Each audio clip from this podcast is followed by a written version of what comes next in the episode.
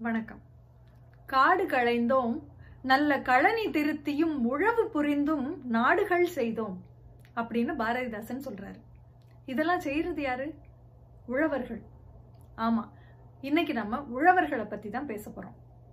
வேட்டை தொழில் தான் முன்னாடி செஞ்சுக்கிட்டு இருந்தோம். அதுக்கப்புறம் தான் வேளாண் தொழில் வந்தது. ஏன்? வேட்டை உலகம் ஒரு கொலைக்களம். அங்க புலி மானை அடிக்கும். புலியோட தப்பா மானோட தப்பா?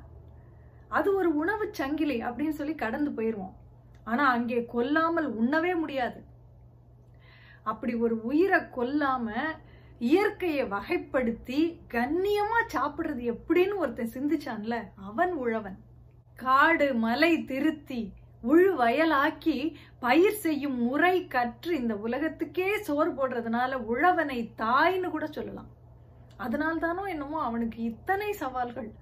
மழையே இல்லை ஆற்றுல தண்ணி வர்றதே இல்லை கிணறு வத்தி போச்சு எலிக்கறி தின்னு எமலோகம் போனவங்க கொஞ்சம் பேர்.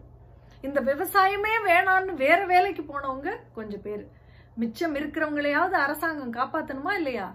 மூணு சட்டம் போட்டிருக்கு. அரிசி இனிமே அத்தியாவசிய பொருள் இல்லை.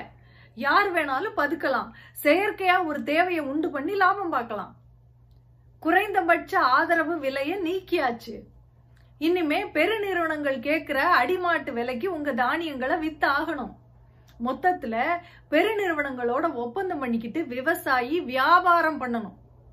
ஒண்ணுமே புரியல இல்ல இந்த சட்டங்களோட முழு விவரங்கள் நம்மள பாதி பேருக்கு தெரியவே தெரியாது. ஆனா ஒண்ணு தெரியும் சோறு இல்லாம வாழ முடியாதுன்னு தெரியும். அந்த மூன்று சட்டங்களும் விவசாயிகளுக்கு எந்த நல்லதையுமே பண்ணலைன்னு தெரியும். அதனாலதான் டெல்லியில தெருவுல நின்று போராடுறாங்கங்கிறது தெளிவா தெரியும். ஒரு ஊர்ல ஒரு விவசாயி இருந்தாராம். அவருக்குன்னு சொந்தமா கொஞ்சம் நிலம் இருந்துச்சான் ஆனாலும் அவரு பண்ணையார்கிட்ட கூலியா வேலை செஞ்சாராம்.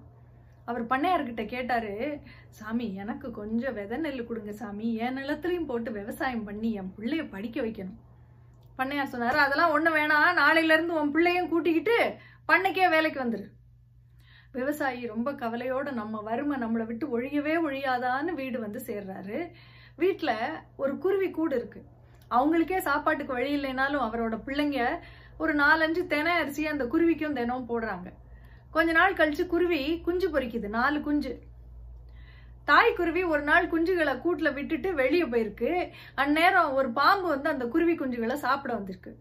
அதை பார்த்த விவசாயி ஒரு கம்பெடுத்து பாம்பை அடிச்சிடுறாரு. திரும்பி வந்த தாய் குருவி குஞ்சுகள்லாம் உயிரோட இருக்கிறத பார்த்து ரொம்ப சந்தோஷப்படுது. கொஞ்ச நாள் கழிச்சு குருவிகளுக்கெல்லாம் குஞ்சுகளுக்கெல்லாம் நல்லா பறக்க தெரிஞ்சோடனே எல்லா குருவியும் பறந்து வெளியே போயிடுச்சு இப்படியே போய்கிட்டு இருக்கு. திடீர்னு ஒரு நாள் யாரோ விவசாயி வீட்டு கதவை தட்டினாங்க. திறந்து பார்த்தா அவர் வீட்டில இருந்து போன குருவி அது வாயில ஒரு விதையை எடுத்துட்டு வந்து வாசல்ல போட்டுட்டு பறந்து போயிடுச்சு அந்த விதையை எடுத்து விவசாயி தன்னோட தோட்டத்துல நட்டு வைக்கிறாரு. அடுத்த நாளே அது ஒரு பெரிய பூசணி மரமா ஆயிருது ஒரு பெரிய பூசணிக்காய் வேற இருக்கு. எடுத்துட்டு வந்து வீட்டுல நறுக்கி பார்த்தா அந்த பூசணிக்காய்க்குள்ள நிறைய தங்க காசா இருந்துச்சான் அதுக்கப்புறம் விவசாயியோட வறுமையெல்லாம் ஒழிஞ்சு போயிருச்சான் இப்படித்தான். ஏதாவது குருவி வந்து மாயாஜாலம் பண்ணி விவசாயிகளின் வறுமையை போக்குனா தான் உண்டுங்கிற நிலைமைக்கு கொண்டு வந்து நம்ம விட்டுட்டோம். சரி இங்க இருந்துகிட்டு நம்ம என்ன செய்ய முடியும்?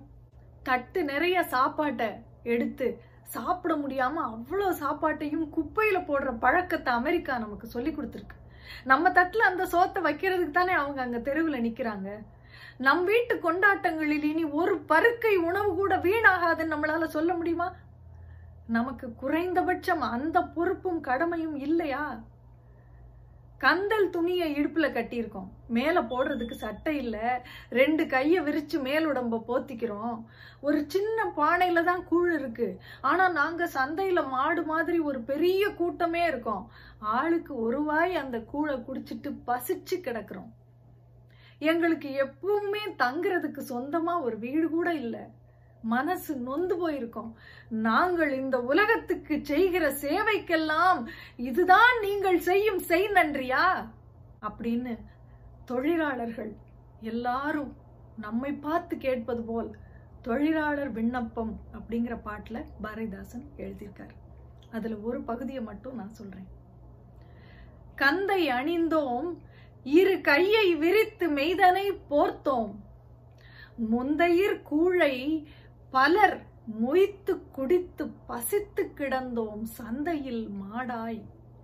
யாம் சந்ததம் வீடும் இல்லாமல் சிந்தை மெலிந்தோம். எங்கள் சேவைக்கெல்லாம் இது செய் நன்றிதானோ